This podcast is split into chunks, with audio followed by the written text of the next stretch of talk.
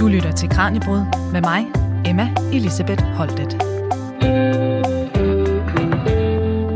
Come with us and you will see this our town of Halloween. This is Halloween, this is Halloween. Pumpkins scream in the dead of night.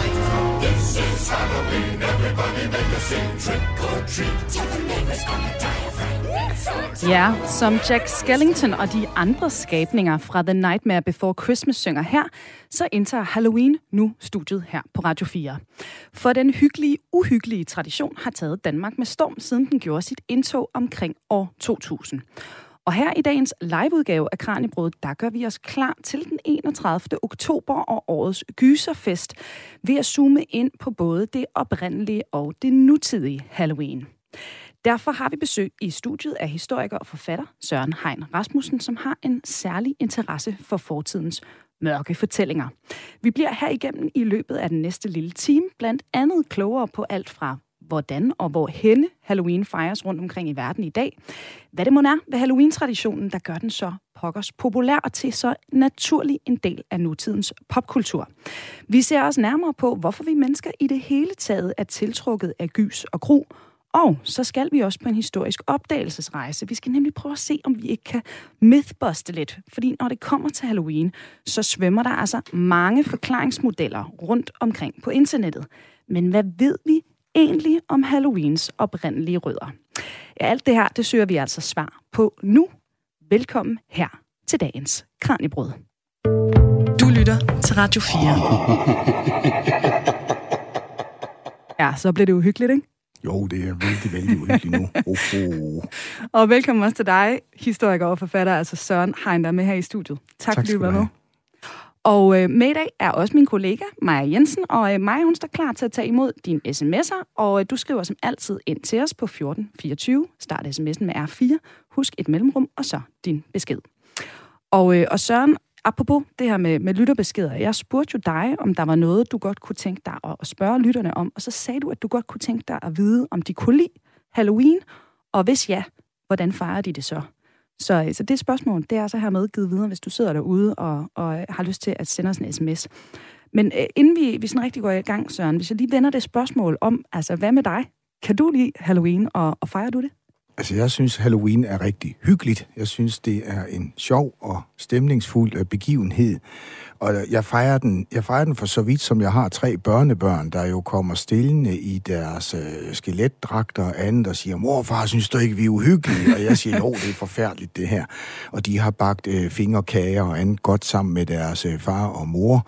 De har fejret det her i børnehaven allerede, inden de kom hen til mig, for Halloween er jo godt nok en bestemt dato, men det er ja. jo faktisk hele oktober efterhånden, der er Halloween-ting i. Og så nyder jeg jo, når jeg går rundt i butikker og indkøbscentre og andet, og se alle de her udskårne græskar og djævle og varulve og vampyrer og hvad man ellers har stoppet ind i det her. Så på den måde, jo, der fejrer jeg Halloween på fuld kraft. Det er fedt, og altså, jeg elsker også noget gøjl og gejl, og derfor har vi jo rigtig meget øh, med her i studiet i dag. Vi har en kæmpe æderkop, og der står en skelet med lysende, blinkende øjne, og også en, jeg tror det er altså en skelet hund af en eller anden art, den der står herover og græskar og alt muligt. Så vi har altså også mange Halloween-dimser med i studiet. Nu må vi se, om de bare er til pynt, eller om vi ender med at, at bruge dem til noget. Ja, det er skide uhyggeligt. Ja, er det ikke det? Jo. Det er fedt. Jeg synes, det, jeg elsker sådan noget. Maja, hvad med dig? Fejrer du Halloween? Jeg fejrer ikke Halloween. Det, har jeg, det, det ved jeg faktisk ikke, om jeg nogensinde har gjort. Jeg tror måske, jeg har klædt mig ud, dengang ja. jeg var yngre og boede hjemme. Fordi så kunne man gå ud og få noget slik ved sin nabo, eller måske en 20'er, eller sådan noget. Men der er øh, små børn i min opgang, ja. der har med kyndig hjælp fra deres forældre skåret græskar ud, som står i vores opgang, når man kommer ind med, med et lille lys i. Og det synes jeg virkelig er hyggeligt. Så det er måske også mere den der hygge, som du også taler om, ja, Søren, altså, som jeg kan jeg genkende ved, altså, ved ja, Halloween. Gaderne, jeg, går, jeg bor jo i sådan et bykvarter, og der står jo græskar ude ved, ved, ved, ved øh, opgangene, og de øh, lyser om aftenen, og efterhånden falder de også lidt sammen. Nogle af dem er allerede ved at falde sammen.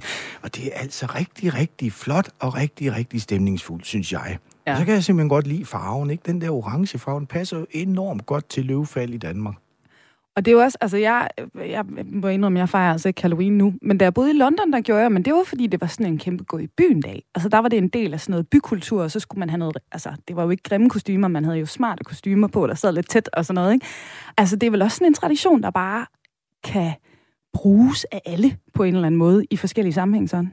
Altså, Halloween er jo fantastisk, fordi den, den er jo i en vis forstand tom, ikke? Altså, vi, vi, vi, har, vi har farven, og vi har græskart, og vi har noget med, at det skal være noget gys og gru, og så er der egentlig åben for, hvad vi har lyst til, og så fodrer underholdningsindustrien os jo med øh, figurer og øh, idéer, og hvad ved jeg, og vi spiller tilbage, og vi kan gøre lige, hvad der passer os, så børn kan fejre Halloween, familier kan fejre Halloween, mm.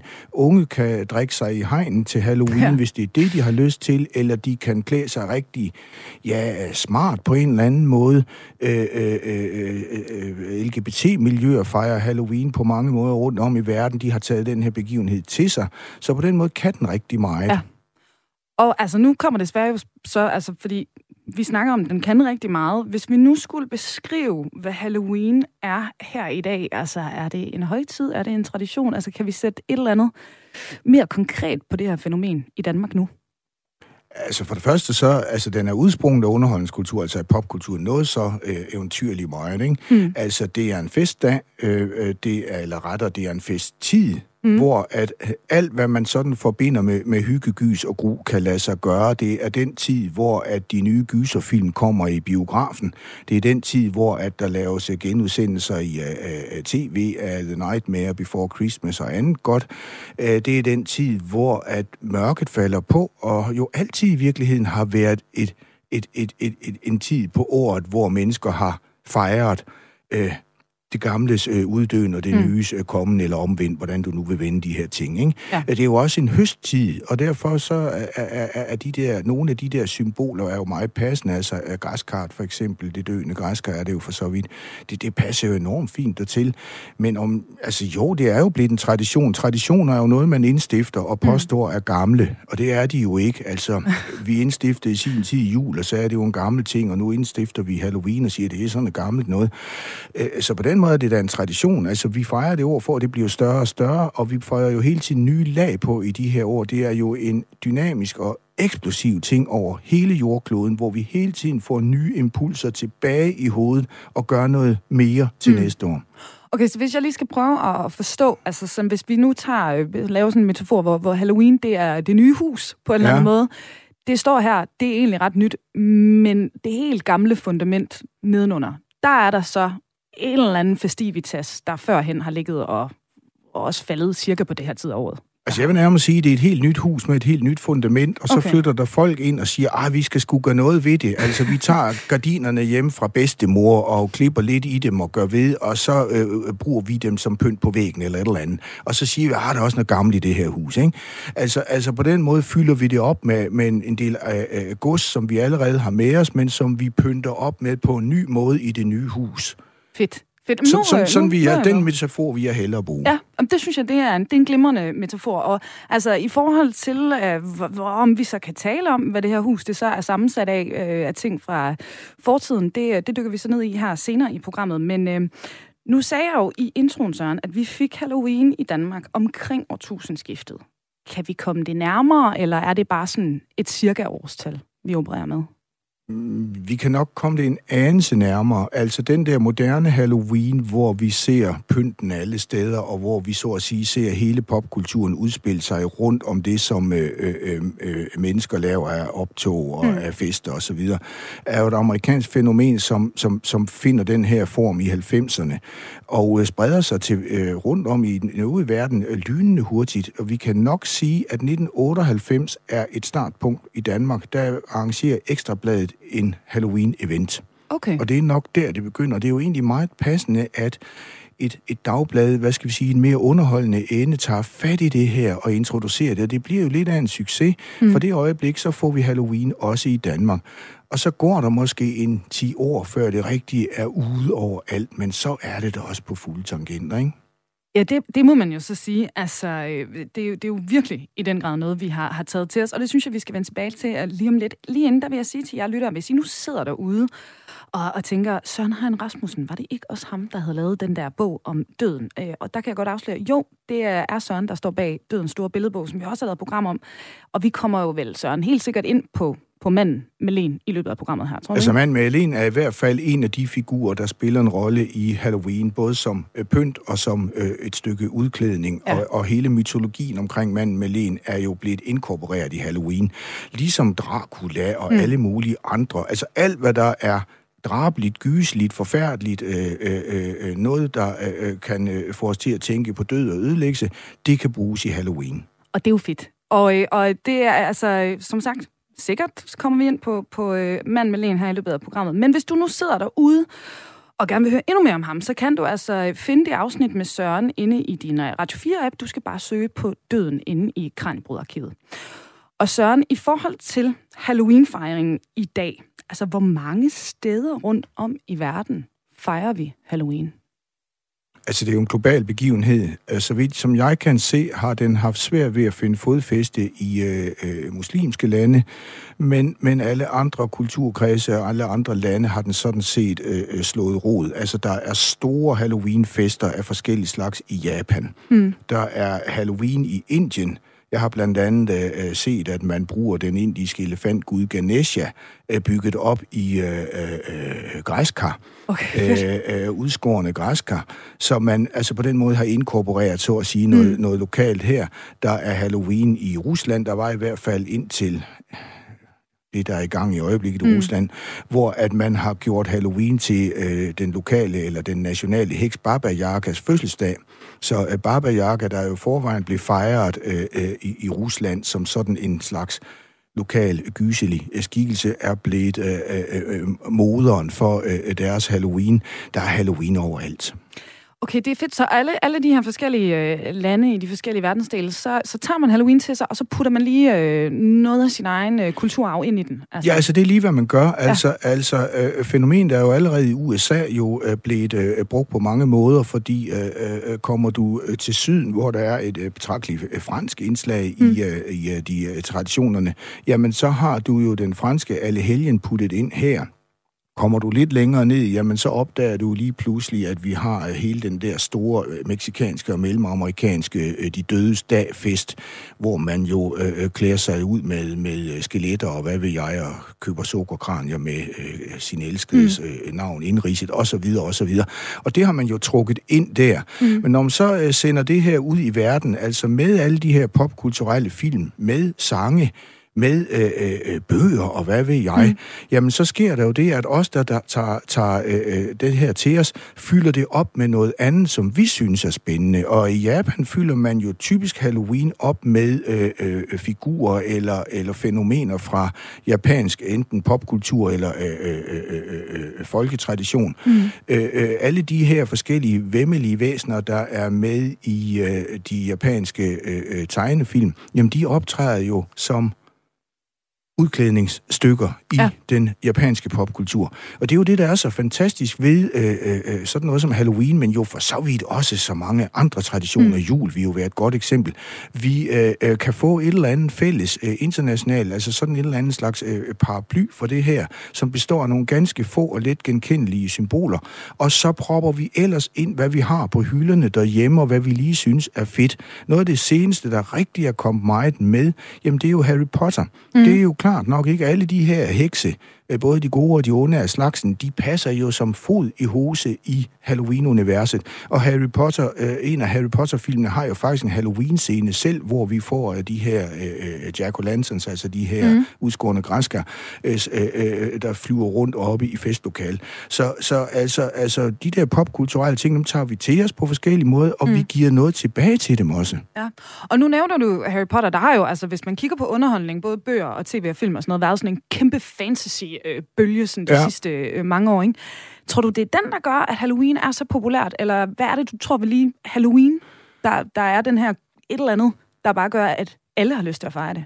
Altså, altså fantasybølgen øh, gør der bestemt sit, øh, øh, men vi har jo også øh, et stærkt træk på øh, alle de her superhelteskikkelser. Mm. Altså Batman og Robin optræder jo igen og igen, og jo der ikke mindst de LGBT-miljøer i USA op til den her begivenhed, og Wonder Woman og hvad de nu hedder.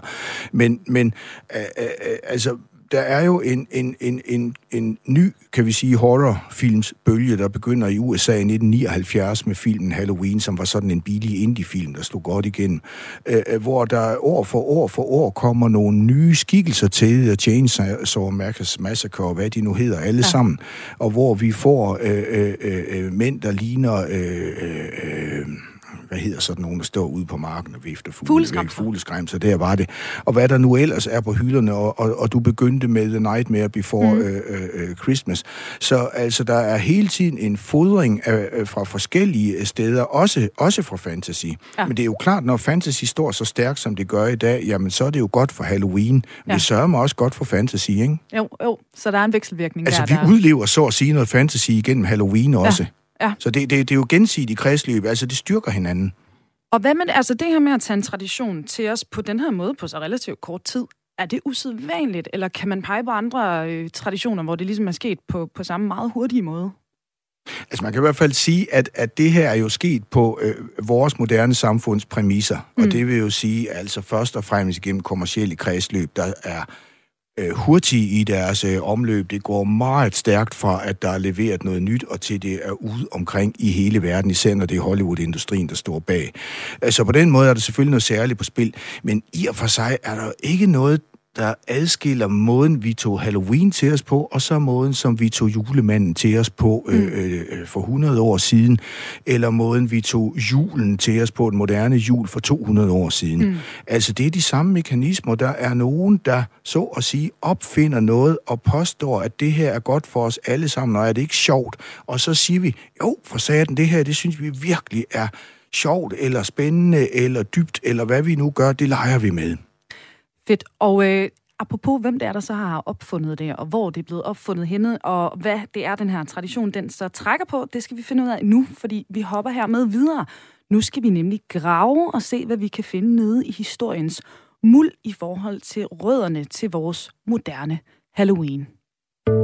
Du lytter til Radio 4.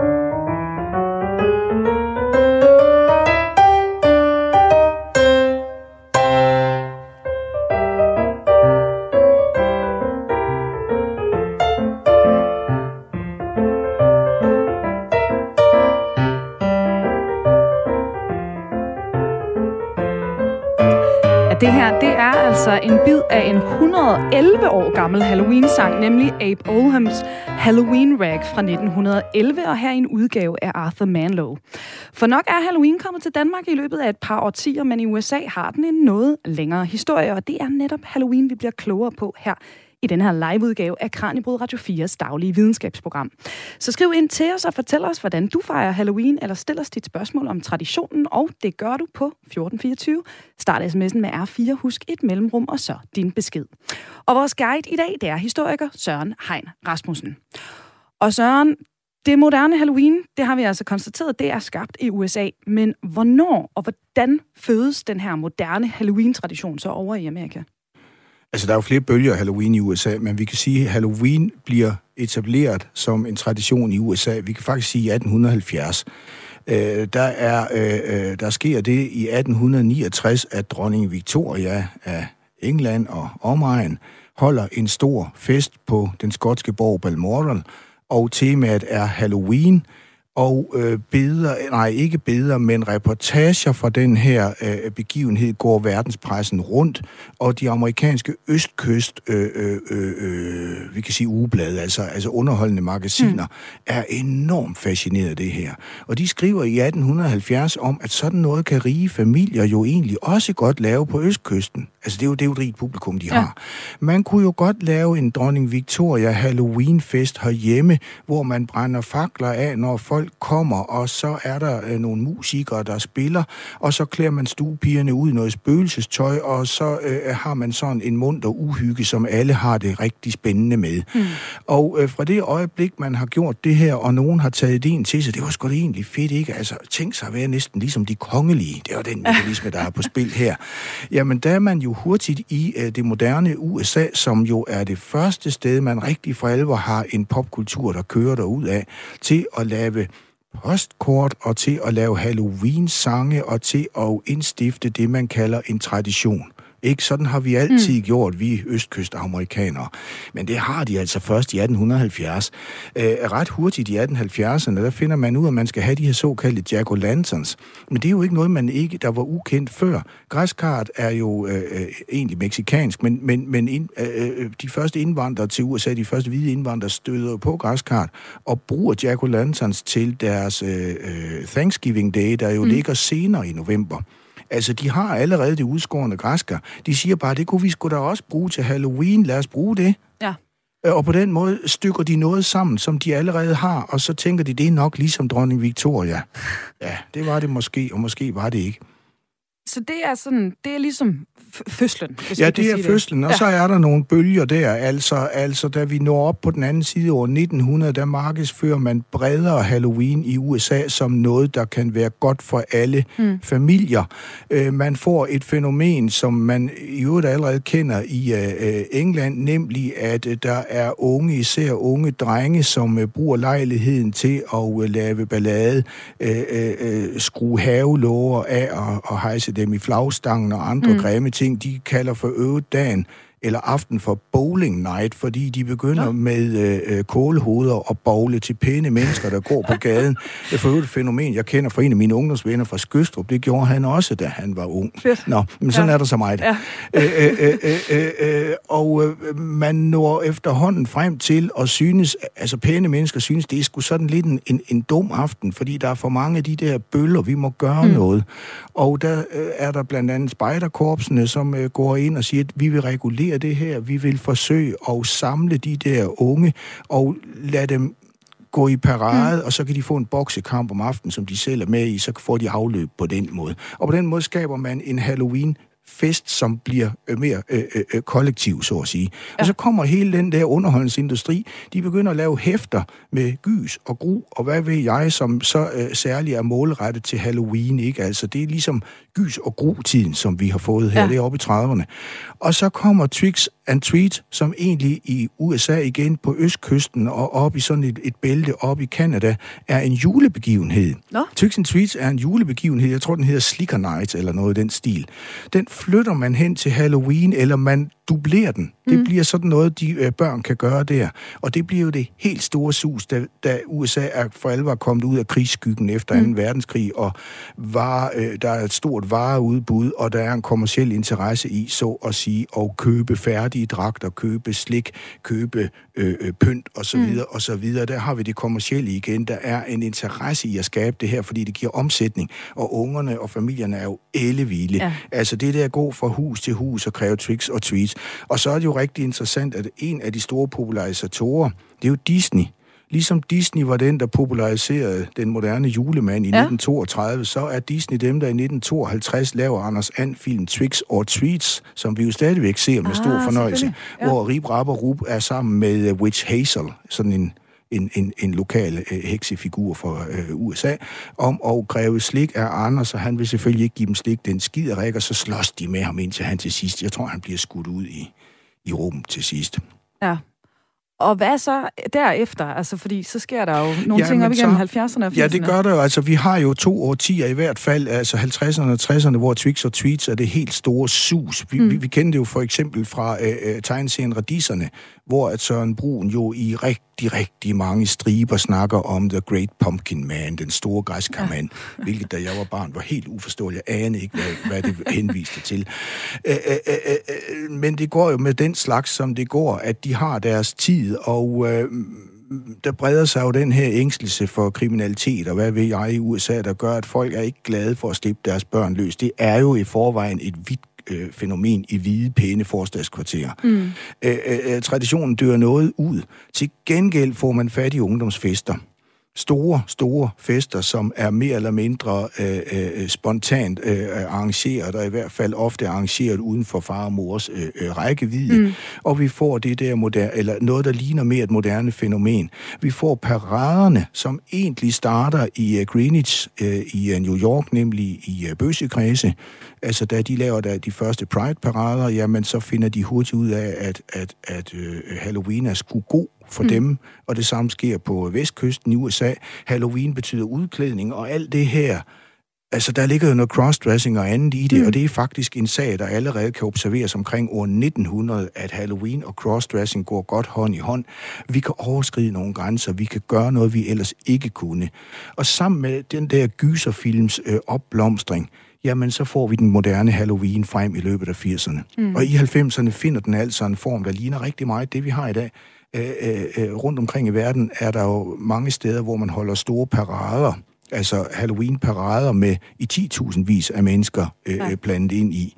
Og, og, og, og, og det er jo det fænomen, som vi øh, ser. Altså det er i butikker, det er i øh, biografer. Du kan købe, jeg ved ikke hvor mange Halloween-bøger, mm. målrettet børn, unge, mm. øh, øh, du kan få alt, hvad du vil, ikke? Ja. Øh, og det ligger på alle, så at sige, alle medieplatforme. Og da medieplatforme jo siden 90'erne jo kunne vokset eksplosivt, jamen så er der også mere af det. Ja, og nu øh, kan jeg se, at øh, min kollega Maja Jensen, hun øh, peger, der er et spørgsmål, der er kommet ind, Maja. Ja, der er faktisk et par spørgsmål, der er kommet ind, og de handler alle sammen om alle helgens aften. Det, Søren, det kunne du måske godt forestille dig, der vil komme nogen ja. om Halloween ja. og forholdet til alle helgen. Jeg ved ikke, om det er noget, som vi, vi skal gemme lidt. Den, øh, lad os tage den nu, fordi ja. altså, alle helgen ja. og Halloween, det er jo næsten ja. synonymer, når man slår det op på nettet, ikke? Og det Jamen det er det jo. Der, altså Halloween er jo, altså, er jo en forvansning af, af det gamle ord All Hallows Night, som ja. jo betyder alle helgeners aften. Mm. Altså, vi har jo en, øh, en øh, kristen, altså en, egentlig en katolsk kristen øh, skik, der er indstiftet øh, helt tilbage i 700-tallet, faktisk helt tilbage i 600-tallet, hvor at, at der er særlige øh, helgendyrkelse dage. Vi har øh, øh, Pave Bonifacius engang i 630'erne, som indstifter en mindedag for alle sjæle. Mm. Og vi har Pave øh, Gregor, der i, øh, jeg tror det er 730'erne, indstifter en mindedag for alle helgener og martyrer. Øh, øh, hvert fald øh, øh, den, der er, hedder Alle Sjælesdag i begyndelsen, ligger egentlig i foråret. Mm. Øh, fordi den skal, øh, så at sige, øh, den, den skal gøre det, som man i kirken altid har gjort. Den skal forsøge på at fange nogle lokale traditioner, der allerede er på spil, og i Middelhavsområdet, især i øh, øh det italiske område, jamen der er der allerede sådan nogle nogle fester mm. øh, øh, et sted i foråret, som handler om mødet mellem det hinsides og det nutidige. Og det er egentlig det, som den her øh, øh nye hellig, helligdag, den skal forsøge at fange ind. Mm. Det bliver så flyttet efter Pave Gregor har indstiftet endnu en dag, nemlig alle sjælesdag, vi har alle helgensdag, vi har alle sjælesdag, jamen så bliver de to i omkring øh, 830, øh, de bliver flyttet til øh, at ligge i efteråret, øh, i slutningen af oktober, som to efterfølgende dage, alle mm. helgensdag og alle sjælesdage. Det har de sådan set gjort siden. Når de flyttes, er det nok for at forlige sig med traditioner, der ligger inden for Frankeriget, øh, øh, både i det keltiske område og det øh, øh, germanske område, nok først og fremmest i det germanske område. Vi kender jo alle de her traditioner i for, eller vi kender jo ideen med at mm. brænde mm. bål af, eller møde det hinsides og bla bla bla bla, liggende i øh, øh efterårsmånederne i øh, øh, øh, Nordeuropa generelt, og det er jo ikke så underligt, når man tænker på, at det er jo her, øh, lys skifter til mørke, ikke? Mm. Og det er sådan set den lidt hurtige forklaring. Øh, når at, øh, øh, Halloween hedder Halloween, jamen, så er det fordi den skotske nationaldigter Robert Burns laver et uh, digt, der bliver meget indflydelsesrigt i 1785, mm. der hedder Halloween. Og det er sådan et ret langt digt på sådan en blanding af skotsk og engelsk, der fortæller om, hvordan ægte skotter de fejrer en ægte skotsk højtid øh, øh, hvor at øh, man så får at vide, at de øh, brænder nødder af, og de kan så spå alt efter, hvordan de her nødder de knækker, og de øh, øh, øh putter æbler i en balje, og så kan de øh, øh se, om de kan fiske dem op med munden, og så videre, og så videre, og så videre. Og det Robert Burns gør, er jo det samme, som man gør i alle mulige andre lande fra vi kan sige slutningen af 1700-tallet mm. og stykke ind i 1800-tallet, man forsøger at lave national tradition og sige, prøv at se, vores nation er noget særligt. Vi har vores særlige skikke. Mm. For Robert Burns bliver det så Halloween i det her tilfælde, andre steder bliver det den særlige julemand, det er jo en tysk tradition at, at, at, at forsøge at, at, at lave. Øh, det er også en hollandsk, og det, mm. Øh, englænderne har deres. Man laver... Øh, øh, øh, folkemindeindsamling øh, og så videre og så videre. Og det er egentlig her, at vi så får Halloween ind igen. Mm. Men Halloween er jo i sit udspring det ældste, vi kender, er et engelsk ord, der øh, ligner til forveksling og betyder alle helgens dag. Og så lad os lige, lad os lige holde fast i Burns og sådan den, det, det britiske ophav, hvis man kan ja. sige det, for jeg synes, vi skal prøve at skrue tiden endnu længere tilbage, og lige se, om vi kan mythbuste, eller måske bekrave, øh, hvad hedder det, bekræfte lidt i forhold til nogle af de her sådan meget populære teser, der også øh, flyder rundt ude på, øh, på internettet. Du lytter til Radio 4. Ja, okay, vi, nu er, vi har jo konstateret, hvor øh, det amerikanske Halloween det sådan egentlig øh, kommer fra og stammer fra, men altså, øh, der er sådan nogle forklaringer, jeg har fundet på nettet, som vi ikke lige er kommet ind på her, øh, Søren, så jeg synes lige, vi skal prøve at se, om vi kan sige ja eller nej til det, øh, fordi en af de ting, der sådan øh, er en ret sådan standhaftig myte, vil jeg sige, på nettet, det er det her med det keltiske nytår apropos Burns og, og de sådan ja. britiske traditioner. Ikke? Øhm, fordi altså, forklaringsmodellen, sådan meget øh, kort opsummeret på nettet, det er, at den 31. var for kælderne dagen, hvor årets døde, de så genopstår fra deres grave og giver sig til at gå rundt blandt de levende, inden de endelig går videre til dødsriget. Og kælderne øh, gik derfor selv i udklædning for ligesom at ligne de her genopståede døde og narre dem. Er der noget i den fortælling, der er rigtigt? Ja, altså der er så meget at fortælle, at det øh, ældste øh, øh, irske litteratur, vi kender, altså nedskrevet er fra 800-tallet, der mm. øh, omtaler den her øh, øh, dag, som øh, hedder noget i retning af Soin, eller noget af den stil på, på irsk, og som kendes i forskellige keltiske udgaver, den staves Samhain. Øh, øh, øh, men vi kender jo noget tilsvarende fra franske områder, vi kender noget tilsvarende fra tyske områder, vi kender noget tilsvarende fra italiske områder. Mm. Og vi kan i hvert fald sige, at alle helgens dag er jo indstiftet, inden at vi øh, øh, øh, lige så tidligt eller tidligere, end vi kender til de her fortællinger. Og øh, Irland er jo et af de første lande, der kristnes. Mm. Øh, og Irland øh, øh tager alle helgensdag øh, til sig som en af de øh, højtider, man, man fejrer. Mm. Der er jo ikke nogen vi har jo ikke noget kendskab til enten man brændte noget bål af, og rimeligvis har man spist en kage i ny og næ.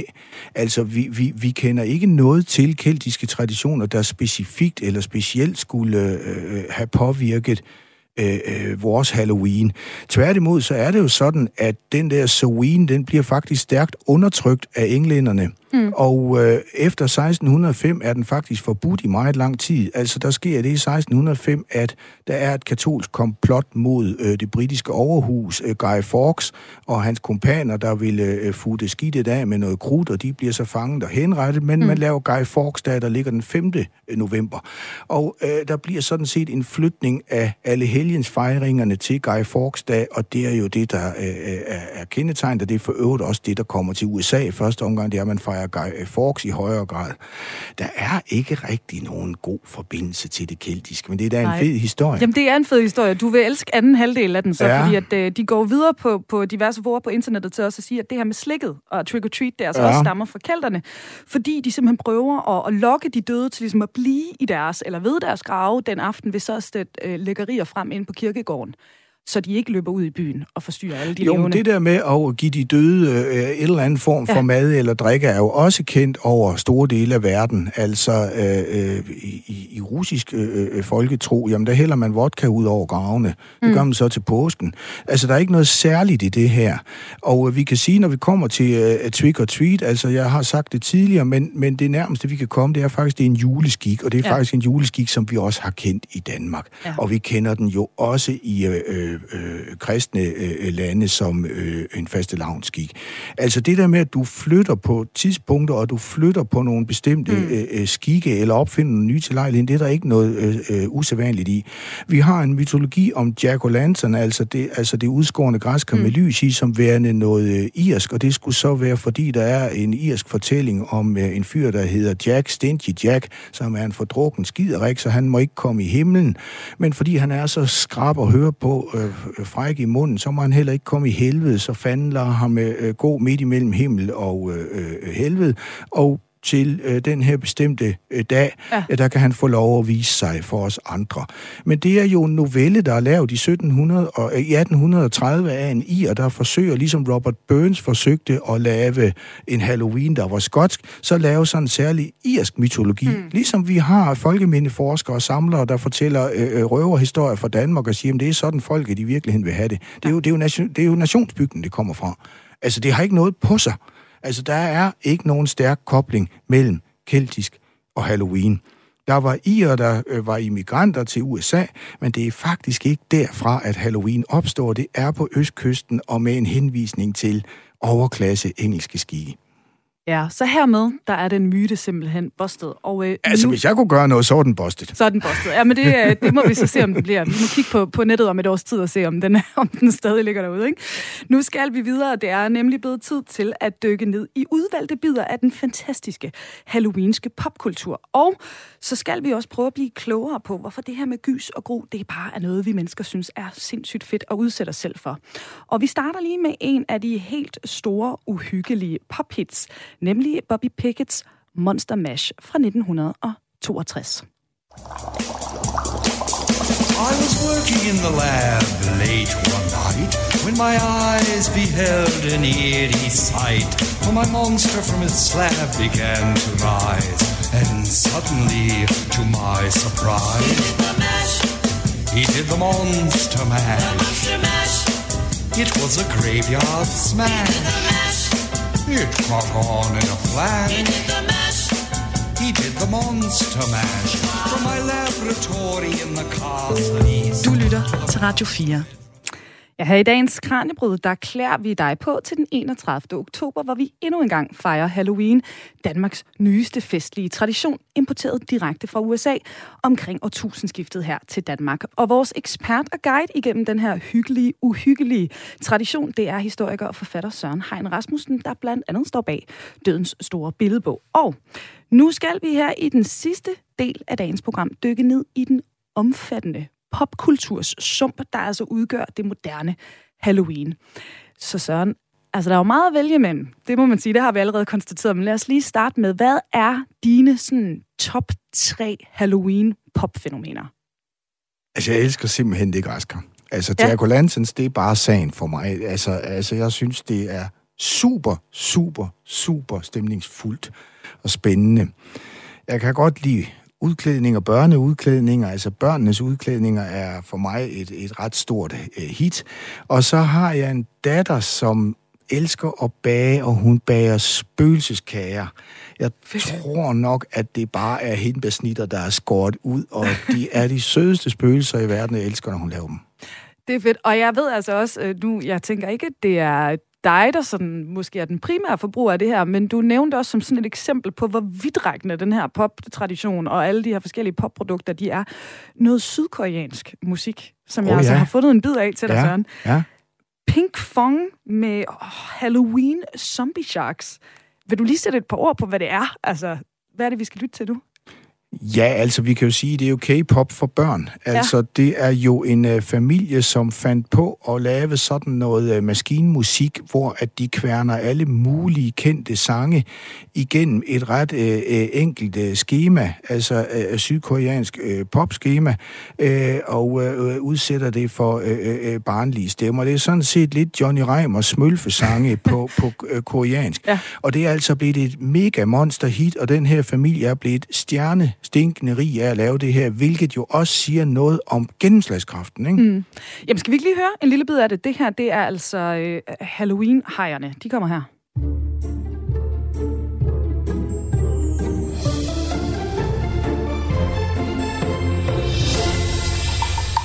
Baby shark, baby shark, Halloween, baby shark. Mommy shark,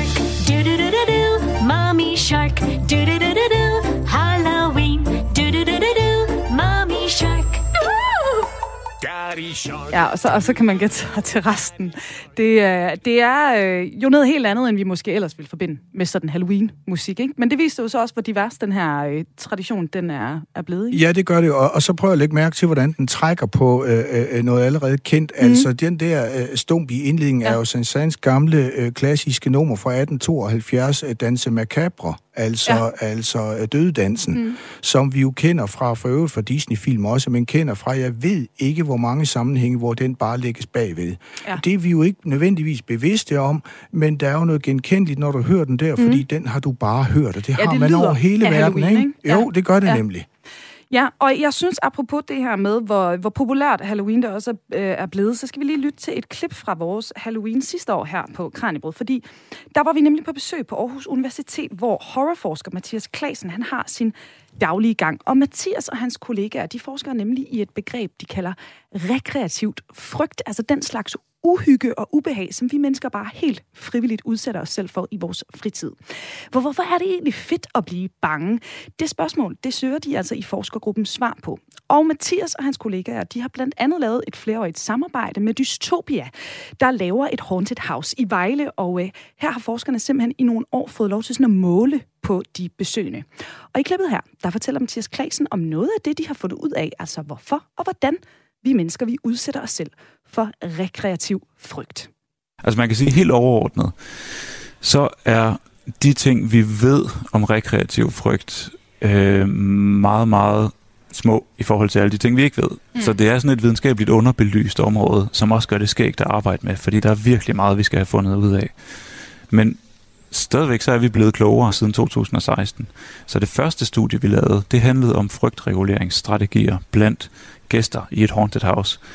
Øhm, fordi vi havde en formodning om, at folk, som opsøger rekreativ frygt, de er ikke bare passive observatører. Øh, og det kan man godt forestille sig, når man tænker på folk, der sidder i en biografsal og ser en gyserfilm. Så forestiller man sig nogen, der sådan lidt passivt reagerer på nogle skræmmende stimuli, på nogle uhyggelige ting, der sker på skærmen. Øhm, men samtidig så kender de fleste nok også det der med, at man gør alt muligt for at regulere sin egen frygt. Øh, man holder sig for øjnene, når det mm. bliver for uhyggeligt, eller man minder sig selv om, det er bare en film, det er bare special effects, det er ja. bare ketchup. Ikke? øhm, så der lavede vi et studie, hvor vi øhm, rekrutterede 280 forsøgspersoner, øhm, altså gæster i det her Haunted House, og så bad vi dem om at vælge en udfordring. Enten at de skulle prøve at blive så bange som overhovedet muligt, altså maksimere deres egen frygt, eller de skulle prøve at minimere den. Og der valgte så sjovt nok halvdelen den ene udfordring, og den anden halvdel den anden udfordring. Øhm, og der kunne vi se, at dem, som skulle maksimere deres egen frygt, de blev væsentligt mere bange, end dem, der skulle minimere. Okay. Samtidig med, at folk i begge grupper, de faktisk synes, det var skideskægt. Og det tyder på, at der er to forskellige måder, hvorpå man kan have en sjov oplevelse med rekreativ frygt. Så for nogle mennesker, for en type horrorfans, som vi kalder adrenalin-junkier, der handler det om at blive maksimalt stimuleret øh, så skræmt som overhovedet muligt, og så synes man bare, det er fedt. ja. Så er der en anden type, som jeg selv tilhører, som vi kalder white knucklers, eller neglebidere. Og det er folk, der også godt kan lide horror og andre former for rekreativ frygt, men som ser det mere som en personlig udfordring i at komme helskindet igennem en skræmmende oplevelse. Ja. Og de bruger så en række strategier til at holde frygten på et acceptabelt niveau og, øh, og, og, og få så noget andet ud af det.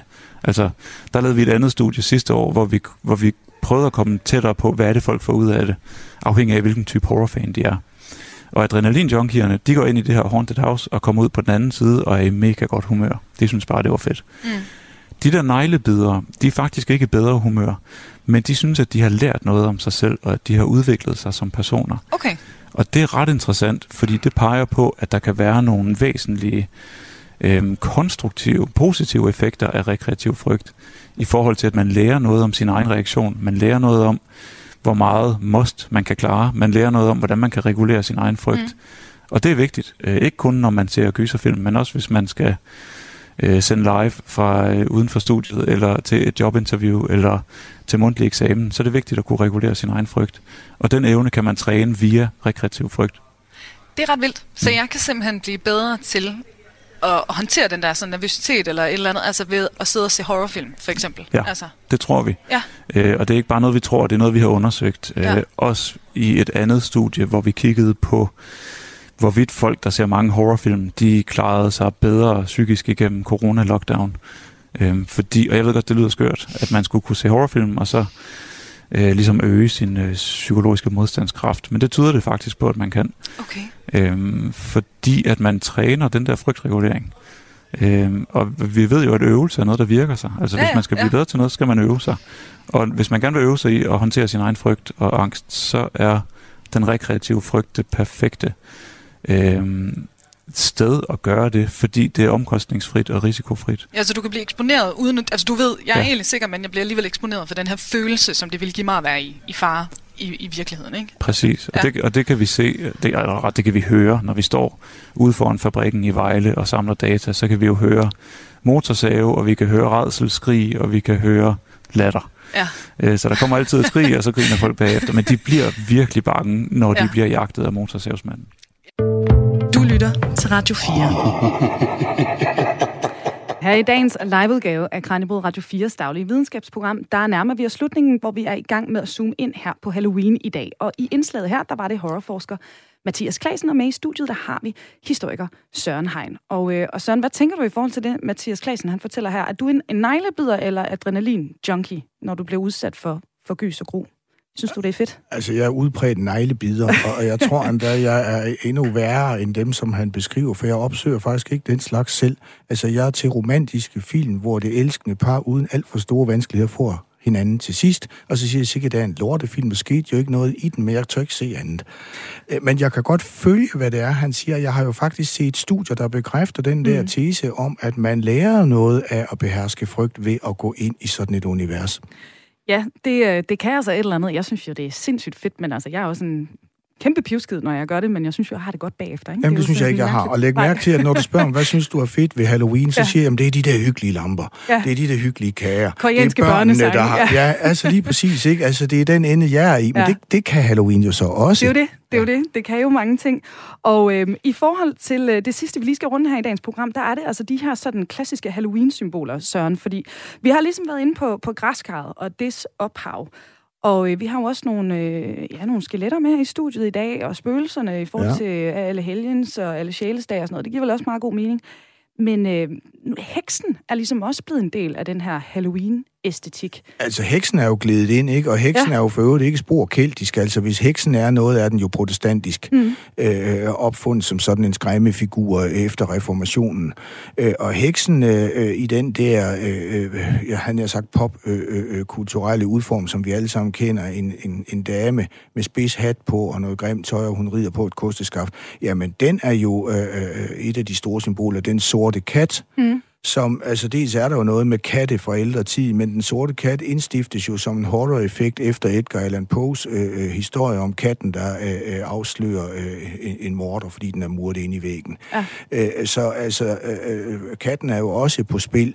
Øh, skelettet, altså det hænger jo sammen med dødens, mm. altså, altså manden med lenskikkelsen, ja. og jo er vel etableret i mange århundreder, før vi taler øh, Halloween. Den kan trækkes ind også. Men så får vi også alle de andre øh, vampyren, mm. som jo først bliver øh, populariseret i midten af 1800-tallet. Ikke? Mm. Øh, øh, der er masser af, af, af, af, af, af, af skikkelser på spil, som øh, med lige stor ret kan sige, det er os. Batman. Ja. Batman er sgu da en uh, Halloween-skikkelse i dag, så det gør noget. Mm. Så altså masser af forskellige slags symboler. Er der et eller andet symbol fra udlandet her helt kort til sidst, eller historien, som du synes, vi burde tage til os og bruge mere her i, i Danmark? Ja, altså, jeg synes jo, at uh, russernes nationalheks Baba Yaga, som er gammel og grim og ufattelig ond og rider i en smørdriddel. Hun sidder ligesom på, på det der skaf, som man uh, ja. har nede i smørkværnen, ikke? Og så rider hun på den i luften. Jeg synes, hun er sindssygt uhyggelig. Jeg har synes, hun var uhyggelig, siden jeg var barn. Hende synes jeg, vi skulle introducere. Fantastisk. Den udfordring øh, eller opfordring er hermed øh, givet op. Det bliver hermed ordene i den her omgang Kranjebrød om Halloween. Men her i studiet har vi altså haft historiker Søren Hein Rasmussen. Og her til sidst, Søren, der tager vi altså lige en lille bitte bid af din yndlings Halloween-sang med Aqua. Så Åh, den, ja. den kommer simpelthen her.